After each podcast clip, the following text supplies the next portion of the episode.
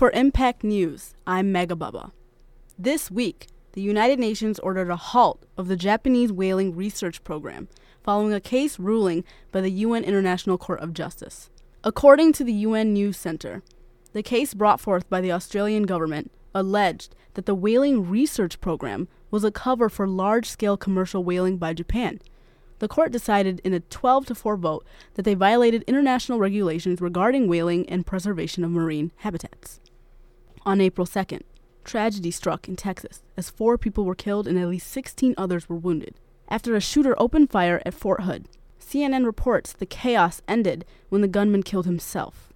According to the chairman of the House Homeland Security, the shooter was identified as Ivan Lopez. Military officials are still trying to find a motive behind the shootings. Now to Stephen Rich with your local news. East Lansing is one of 12 cities in Michigan receiving a ballot proposal to legalize marijuana, according to MLive. If approved, the bill would allow a small amount of marijuana for adult recreational consumption. Almost 20 states have already taken steps in legalizing marijuana. I talked to Ramar Roby to see if this change would impact their life at MSU. As far as time management, management, it uh, puts you in a lazier state. You know, it's already hard to get up and go to class on your own, especially with the kind of weather we getting out here.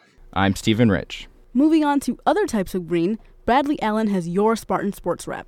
Last week, we saw the end to Spartan basketball, meaning Michigan State will lose senior starters Keith Appling and Adreian Payne to graduation. Head coach Tom Izzo said in his end of season press conference that he expects to hear from Gary Harris and Branden Dawson on whether or not they will forego their next season to enter the NBA draft. In football news, head coach Mark Dantonio was excited to announce the signing of highly touted recruit Malik McDowell on Tuesday. McDowell faxed his national letter of intent late Monday night just minutes before the deadline.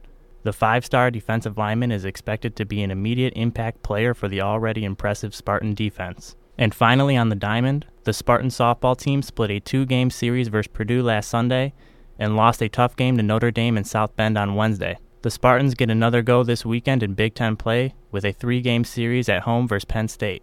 That's all for this week's Spartan Sports Wrap. For Impact Sports, I'm Bradley Allen. It may be rainy today, but this weekend is looking fairly quiet weather wise. Carmen Scruggs has your weekend weather report. Today will stay around 50 for the high and 35 for the low.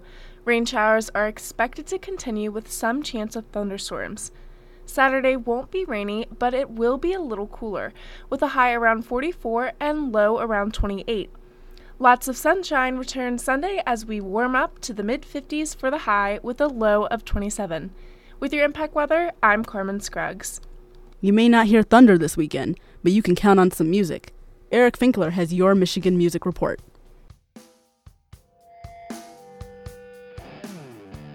Tonight at the Pyramid Scheme in Grand Rapids, Detroit based rock band The Hard Lessons play alongside Valen Tiger and Monkey Robot War. Tomorrow, the English electronic pop trio London Grammar performs at the Shelter in Detroit. But Sunday, we'll be kicking out the big name Jammers on the east side of Michigan with St. Vincent at the Majestic Theater, pop punk bands The Used and Taking Back Sunday playing at the Fillmore, and La Dispute continues their tour with Pianos Become the Teeth and Mansions. Bringing you the music that matters, I'm Eric Finkler. ASMSU elections have been going on all week and will end on April 7th.